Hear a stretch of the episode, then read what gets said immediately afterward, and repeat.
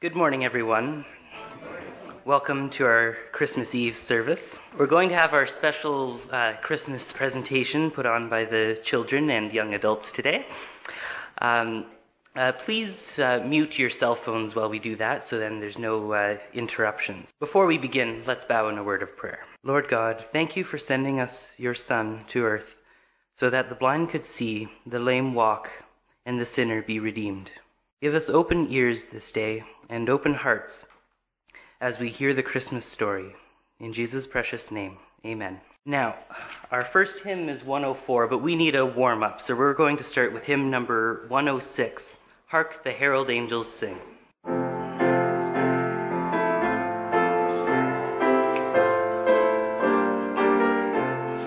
Stand, please. Hark the herald angels.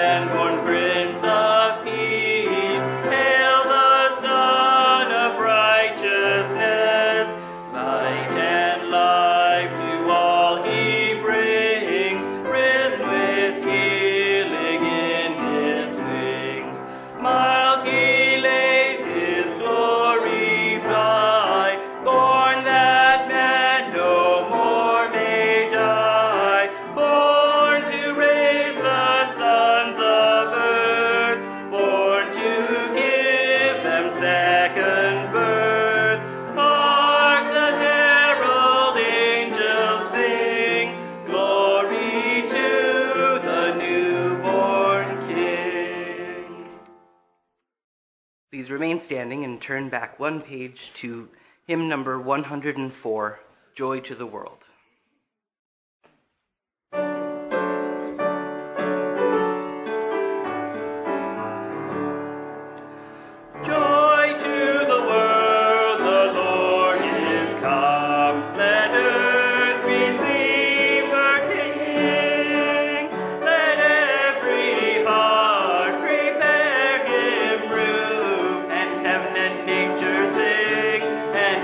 Nature sing and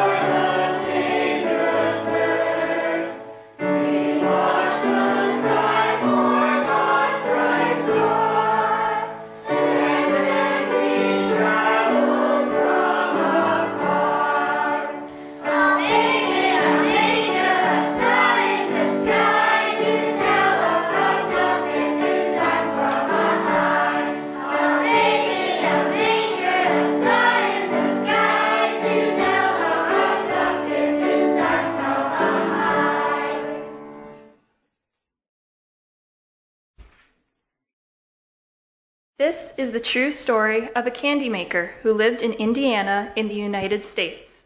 He loved the Lord and wanted very much to make his life and work a witness for the Lord Jesus. Here it is, December again. I wonder if there is some way that I could show the people in my town how much I love the Lord Jesus Christ, who did so much for me. The only thing that I know how to do well is make candies. I wonder if this is the talent that God wants me to use for His glory. Making candies? Could I make a special candy? A candy that would be a way of telling others about my Savior? Let me see. I would have to start with a pure white candy. White, because the Lord Jesus was perfect, right? In 2 Corinthians 5:21, Paul says Jesus knew no sin. In 1 Peter 2:22, Peter says Jesus did know sin. And in 1 John 3, verse 5, John says, "In him is no sin." Could white also symbolize the virgin birth? Isaiah 7, verse 14 says, "Behold, a virgin shall conceive and bear a son, and shall call his name Emmanuel." Yes, the candy must be white, but it must also be hard. White, pure, hard candy. Yes, hard because God's promises are firm and unchanging. 1 Kings 8, verse 56 says, "There hath not failed one word of his good promise." And Psalm 19, verse 7 says that the testimony of the Lord is sure. That's right. And Christ is a solid rock to those who trust him. The psalmist says, "The Lord is my rock and my fortress and my deliverer, my God, my strength, in whom I will trust." White and hard. That's good. But what about the shape? Oh, I know. Like the letter J, or turn it upside down and it becomes a shepherd's staff or cane. Oh, that's it, a candy cane. J is the first letter of Jesus' name. In Matthew 1, verse 21, the angel told Joseph, "She shall bring forth a son, and thou shalt call his name Jesus, for he shall save his people from their sins." J represents the staff of a good shepherd. In John 10, verse 14, Jesus says, "I am the good shepherd, and know my sheep, and I am known of mine." Ooh, that's wonderful. White because Jesus was perfect, and white because Jesus was born of a virgin. Hard because God's promises are sure, and hard because Jesus is my solid rock. Like a J for the name Jesus, and like a shepherd's staff, with which he reaches into the ditches of this world to lift the fallen sheep and lambs who have gone astray. But this candy is a little plain. What about some red? Red for the shed blood of Christ. Oh, that's it, red stripes. Red is the perfect color. Because 1 John 1, verse 7 says, "The blood of Jesus Christ his Son cleanseth us from all sin." Red stripes to represent the beating that the Lord Jesus endured before he died. 1 Peter 2:24 says that Jesus bore our sins in his own body on the tree, and by his stripes ye were healed. Red stripes are good because the Lord Jesus Christ shed his precious blood for me. But I wonder if there isn't one more wonderful truth that I could try to illustrate with my candy cane. I could make one bold, wide red stripe to stand for the one true God, and three narrow stripes would represent the Trinity, one God who has revealed himself in three persons, God the Father, God the Son, and God the Holy Spirit.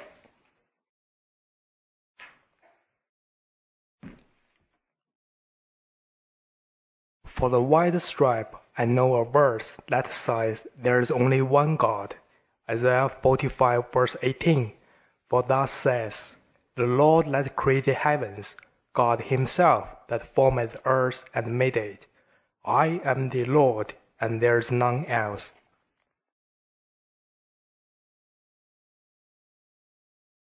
And for the three narrow stripes?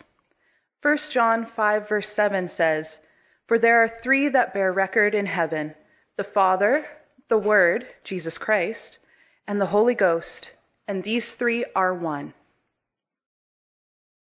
Well, isn't this wonderful?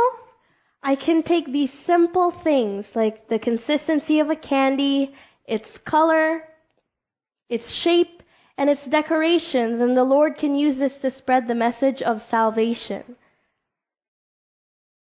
Thank you, Lord, for this opportunity to serve you.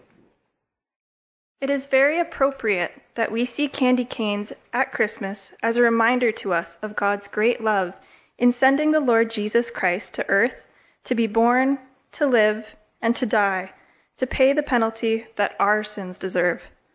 The next time that you have a candy cane, remember that it is not a true candy cane unless it is white in color, with one bold red stripe and three narrow red stripes. To many, the candy cane is just a pretty but meaningless decoration, but its intended meaning is still there for those who have eyes to see and ears to hear. I pray that this symbol will be used again this year to proclaim the wonder of Jesus and his great love to a sinful world.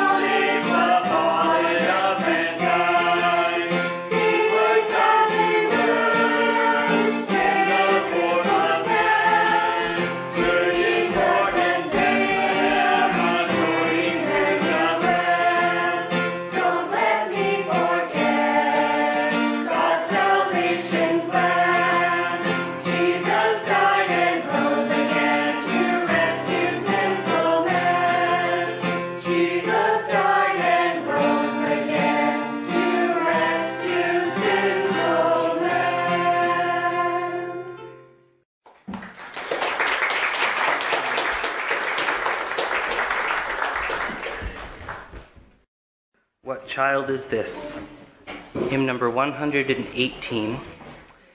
And as we reach the last verse, we will say the Son of God instead of the Son of Mary.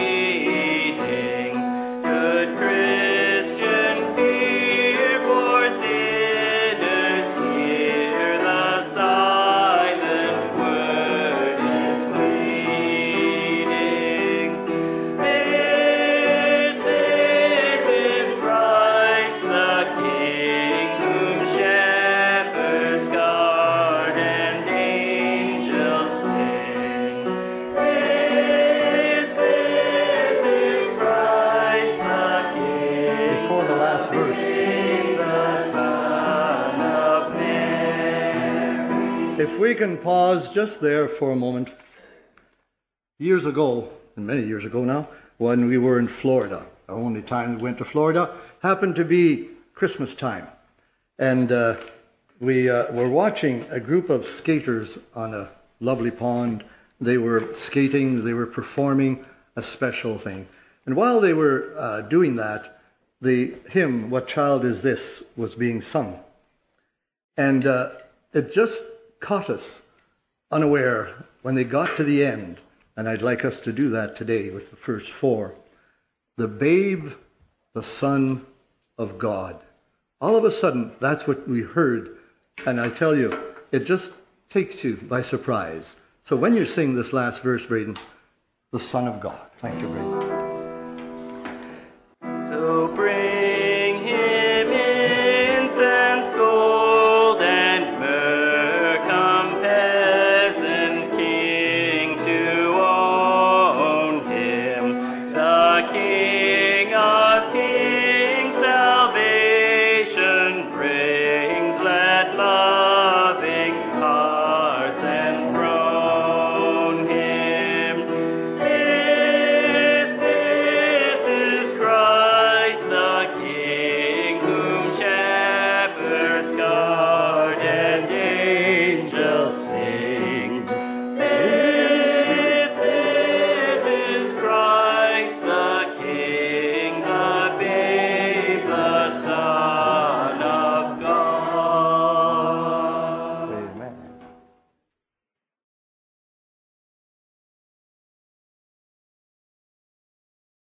We are on, okay.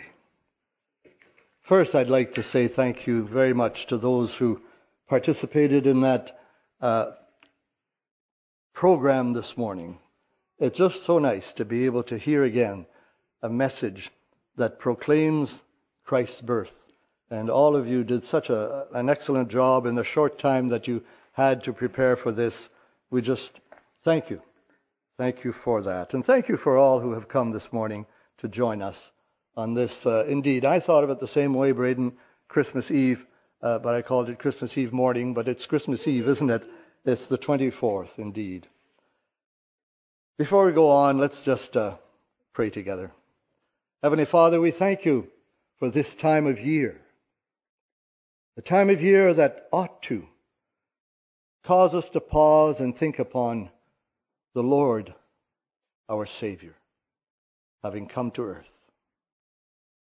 Lord, as we gather together this morning, help us, we pray, that we might put aside the things of this world and concentrate upon heavenly things, upon God, our Lord, upon our Creator, the one who loves us and will never forsake us. We thank you for each one bowed in your presence.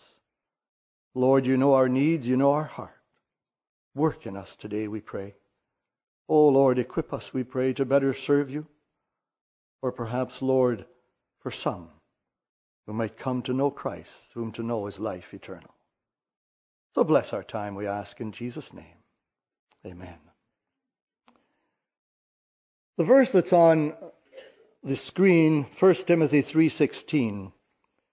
As I thought of that verse, I think of John 3:16. Most everyone knows the verse John 3:16, but here is 1 Timothy 3:16. And when you think about it, although this is not the verse that I'm going to take apart or anything like that today, but we will look into what this verse says, I thought perhaps let's start with this. Let's read it together right there on the screen. Let's start with the reference, 1 Timothy 3, verse 16. And without controversy, great is the mystery of godliness. God was manifest in the flesh, justified in the Spirit, seen of angels, preached unto the Gentiles, believed on the world, received up into glory. As I said, I'm not going to take that verse and take it apart or so on, but rather, as we go through the message this morning, you will see this verse and trust that it will just help us to think upon these matters. I'll be home for Christmas. You can count on me. Please have snow and mistletoe and presents on the tree. I thought I'd begin my message this morning by singing this song, but Iris thought that I should reconsider that. However, you've heard it many times, I'm sure, this year. The radio came on this morning to wake us up. And you know what song came on right then? Yes, I'll be home for Christmas. See, we've heard it many times. Home for Christmas seems to be a very important part of our lives, doesn't it? I began our Christmas letter with a similar thought because I'd been pondering the Christmas story. There we were reminded that Mary and Joseph would not be home for Christmas.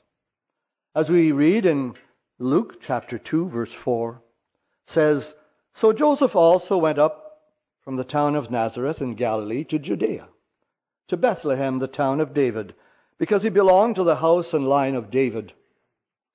Now that is over 110 kilometers. Pretty far for that young couple to have to travel, isn't it? My thoughts went also to what it meant for God's Son, the Lord Jesus Christ, to come to earth. Emmanuel, God with us.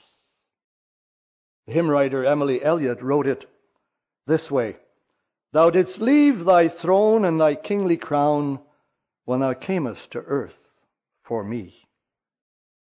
The Lord Jesus wouldn't be home for Christmas either, would he? Neither Mary and Joseph or the Lord Jesus was at home that very first Christmas. However, as we think about this on this Christmas Eve, we need to consider other things as well. At the Christmas season, we are thrilled to see the nativity scenes. I like to see that. With the baby in the manger. The sight of a little baby thrills us, doesn't it? So tiny, so beautiful, so wonderfully made, a marvel of God's creation. We love to hear and sing the carols that are so rich with the message that has so many aspects of the Christmas story. The angel's message to Mary and Joseph. The angel's message to the shepherds, the joy of Simeon and Anna at the coming of the Lord Christ, as we read in Luke 2, and 26 and 30, God's salvation. The visit of the wise men who brought their gifts and worshipped the young child in Matthew chapter 2, verse 11. But the world would not have us to concentrate on this sort. See, you may have noticed signs up at Christmas time, and it says just about anything except Christmas. Out our way, the Canadian Tire store has the sign, Christmas starts here. However, it doesn't, does it? We read in 1 John chapter 4, verses 18 to 15, especially the last part of verse 14, that the Father sent the Son to be the Savior of the world. Does Christmas start anywhere else but here in this verse? Christmas started in heaven. The events surrounding that first Christmas that I mentioned earlier, and many more, are appropriate to remember. No problem there. But I wonder if we sometimes forget that baby, who that baby was. We sing, "What child is this?" Do we forget that the eternal Son of God left the glories of heaven, left the presence and the fellowship of God the Father to become that baby in the manger? From eternity past, before the earth was created, before time began, he had always known that glorious relationship with his Father. Think of leaving all of heaven's glories and perfection, setting it all aside so that he could come to earth to save his people from their sins, as we read in Matthew 1, verse 21. I referred to Emily Elliott's hymn earlier. Thou didst leave thy throne and thy kingly crown when thou camest to earth for me. Then the next word is, but in Bethlehem's home there was found no room for thy holy nativity. The Lord Jesus left behind everything in heaven, and as a little human baby, he came to earth. But he did not receive even a royal reception. Christmas story didn't start in Nazareth with the angel visiting Mary, or in Bethlehem with the birth of the baby. It started in eternity past. Listen to what John says in John 1, verses 1 to 5.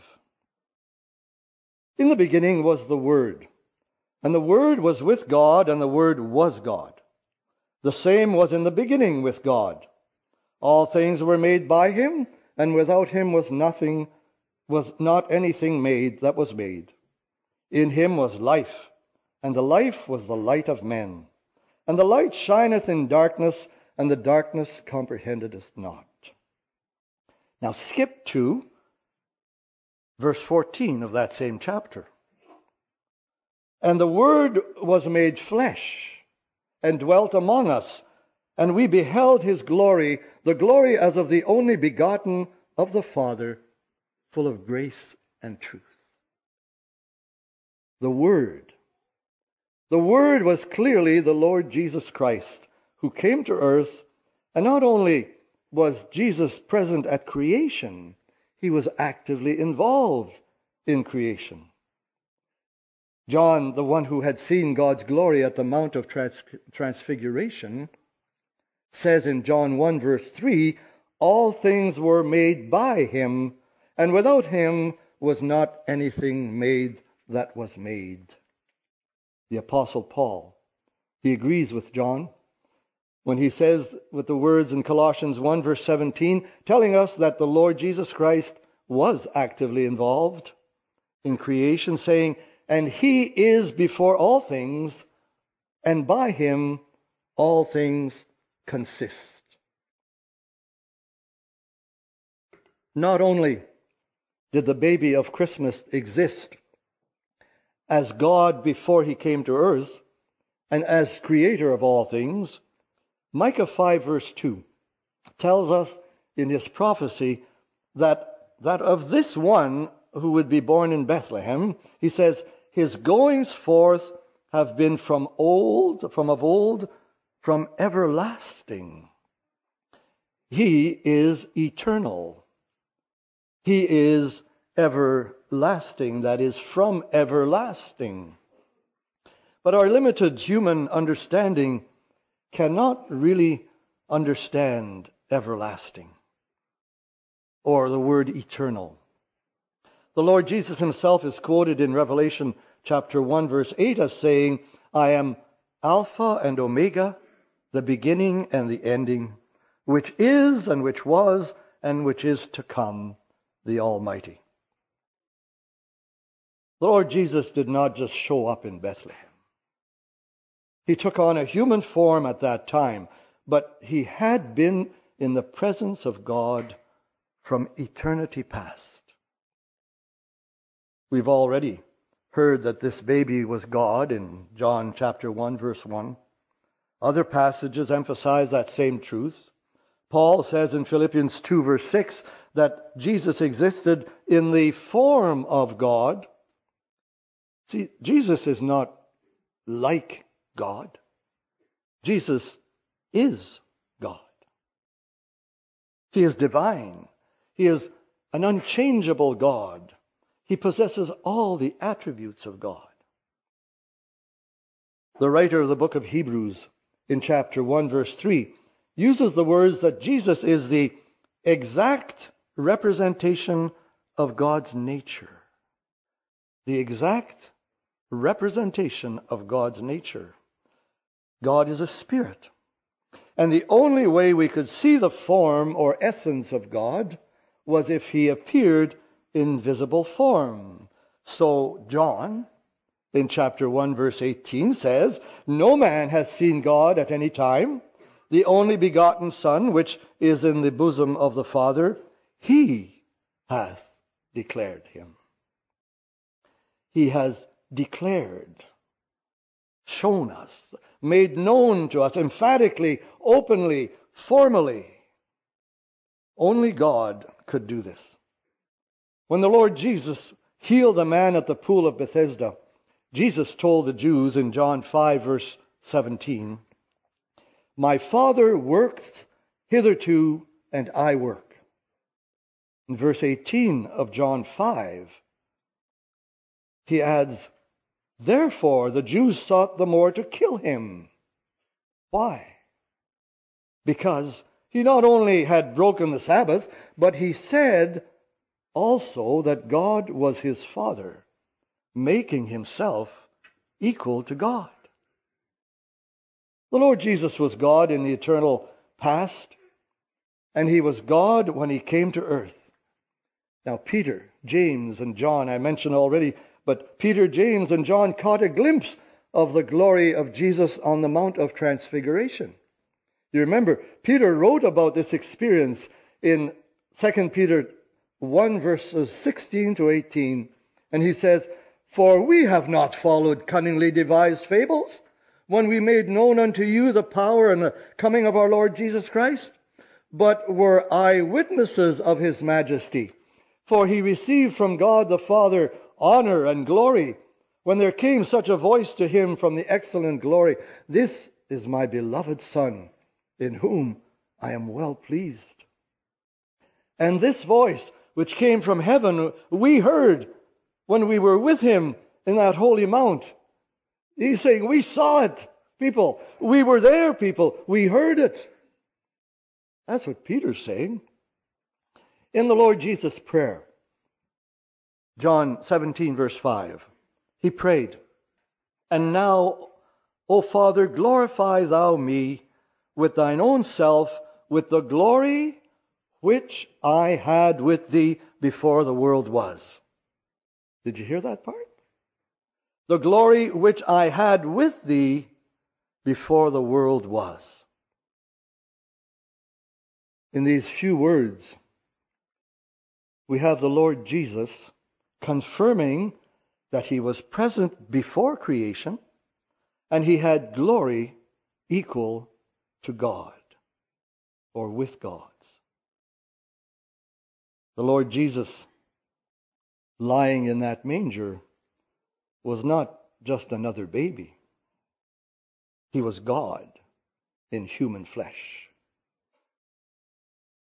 This baby was the fulfillment of Isaiah's words in the Old Testament in Isaiah 7, verse 14, saying, "Therefore the Lord himself shall give you a sign. Behold, a virgin shall conceive and bear a son, and shall call his name Emmanuel." The virgin's son was to be Emmanuel, which means God with us. Now the angel confirmed to Joseph in the New Testament, Matthew 1 verse 23, that the baby whom Mary carried was the very one whom Isaiah wrote about. And I'll read from verse 19. "Then Joseph, her husband, being a just man and not willing to make her a public example, was minded to put her away privately.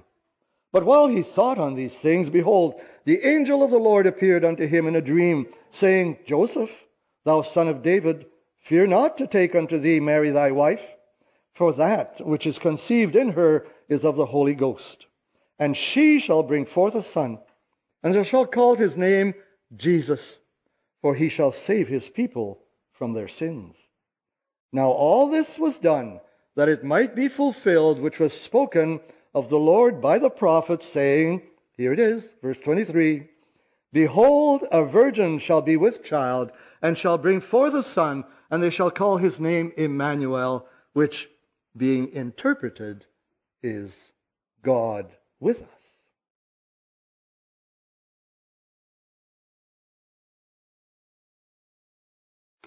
What child is this lying in the manger?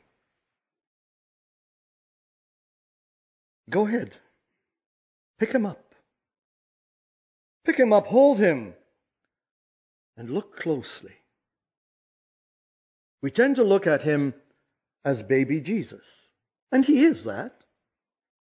But we have to look beyond the baby and recognize him as who he really is, the Lord Jesus Christ, the Son of God.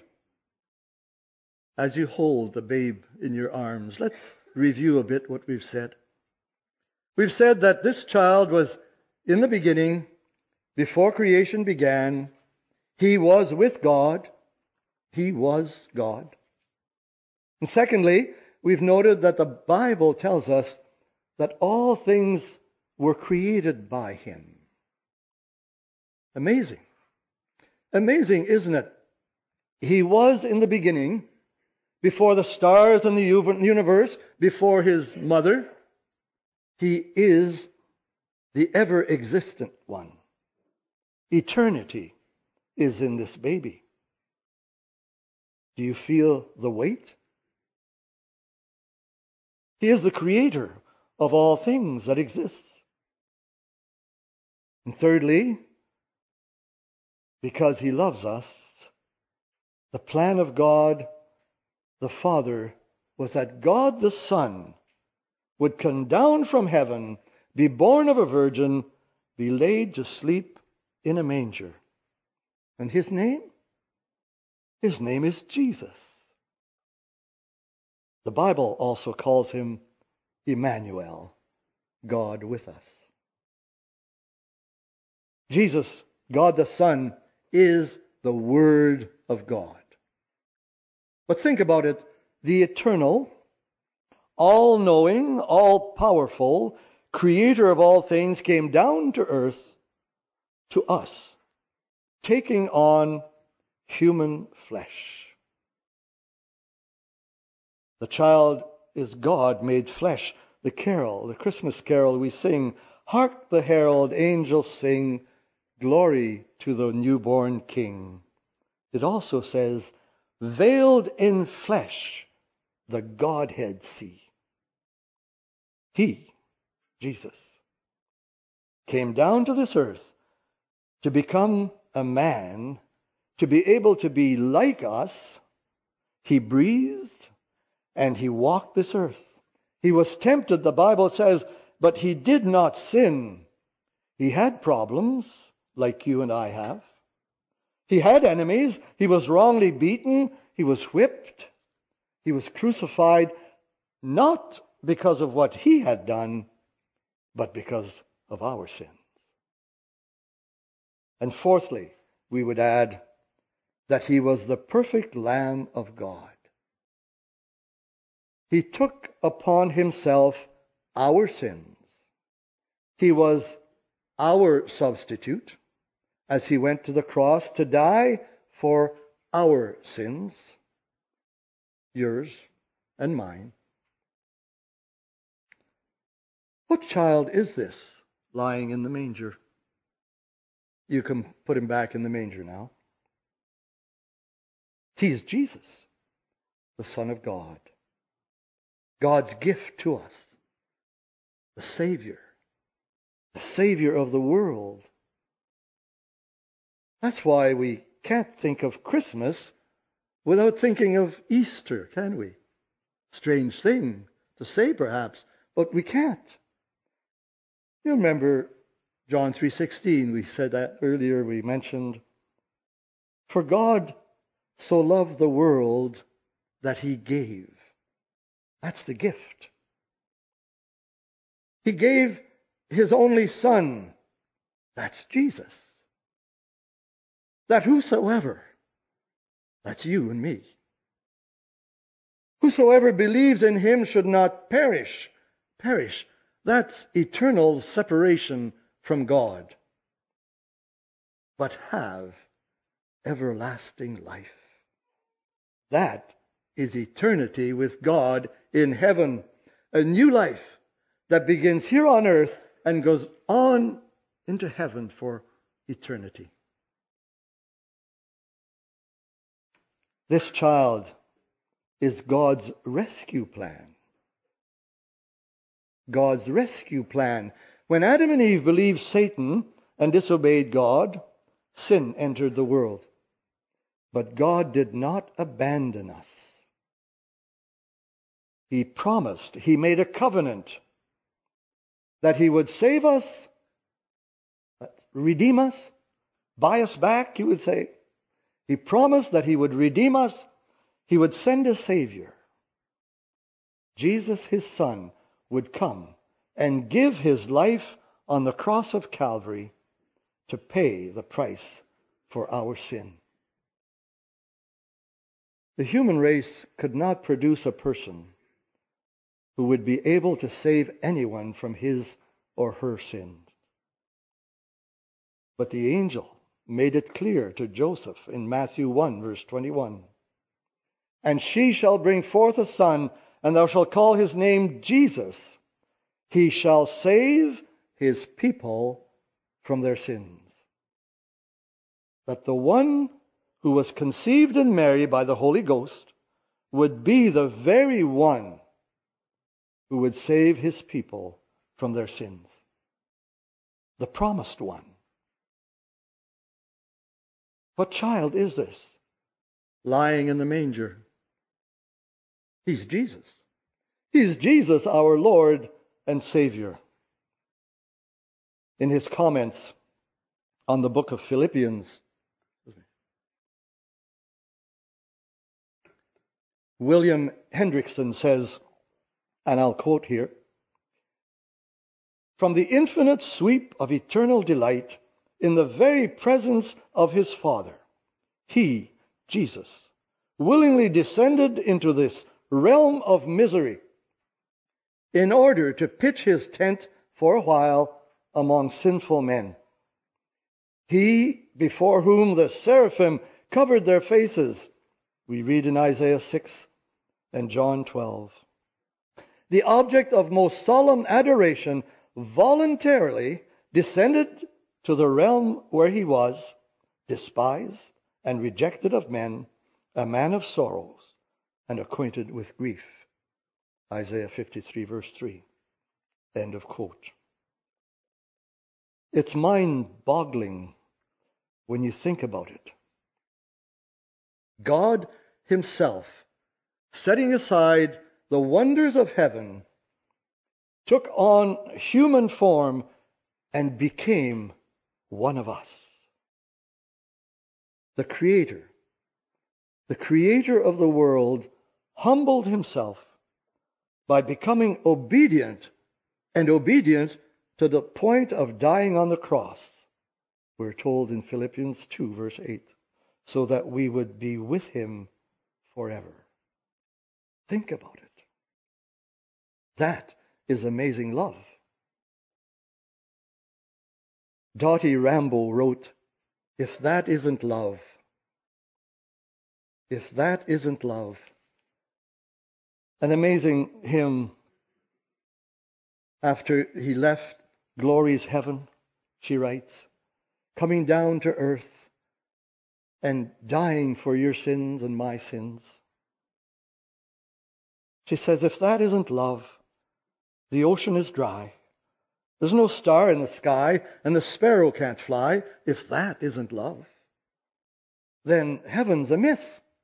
There's no feeling like this. If that isn't love. We've mentioned that on that first Christmas, there was not a royal welcome for the Lord Jesus. Only Mary and Joseph. Few shepherds seem to have appreciated who was that baby in the manger. It was rather humble birth. However, God saw fit to have the arrival announced by an angel who declared to the shepherds, and I think, can you picture this? The angel, in the middle of the night, fear not. That's enough to scare me. Fear not, for behold, I bring you good tidings of great joy, which shall be to all people. For unto you is born this day in the city of David a Savior, which is Christ the Lord.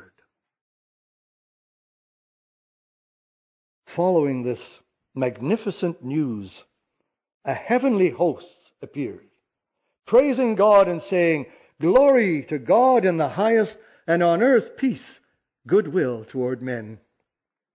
It's as if it couldn't be contained. Heaven had to rejoice. Good news, great joy, Jesus has come.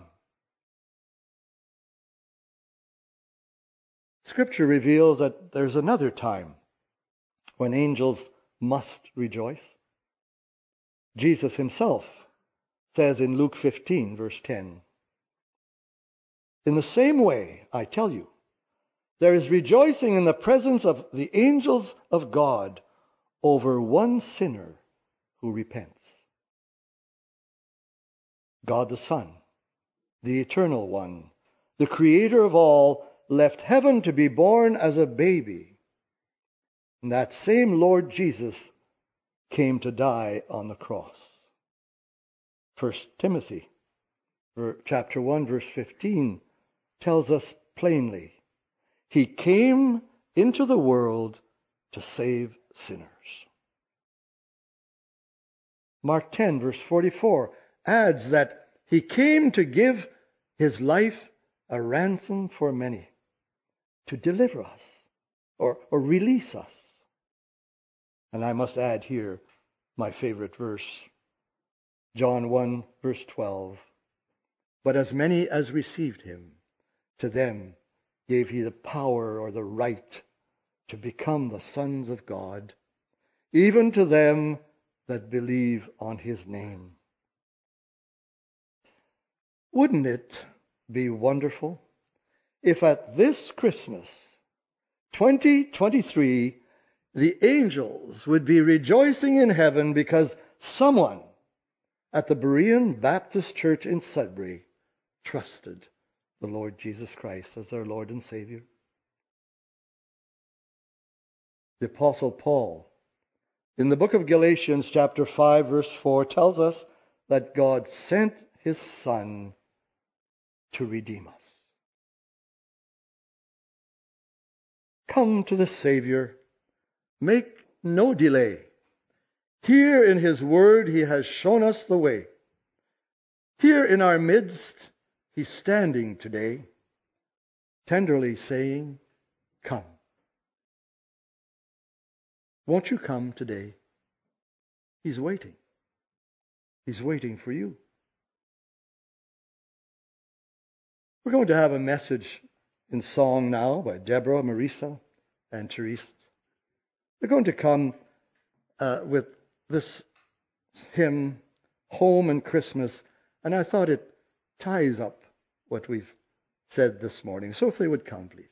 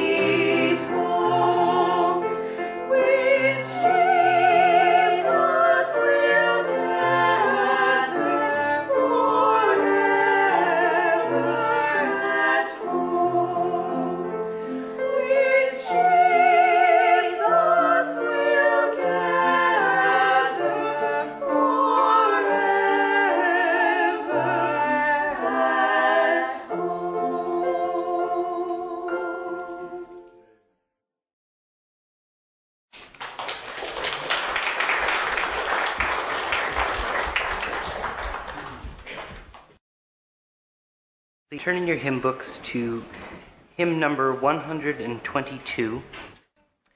Now, as we sing that,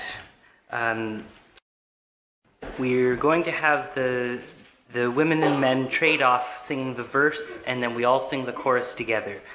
So the women will sing verses 1, 3, and... How many verses are there? 5? 6. 1, 3, and 6. 1, 3, and 5. And we'll all sing the choruses. The men will sing verses 2, 4, and 6, and then we'll all sing the chorus. You know what to do.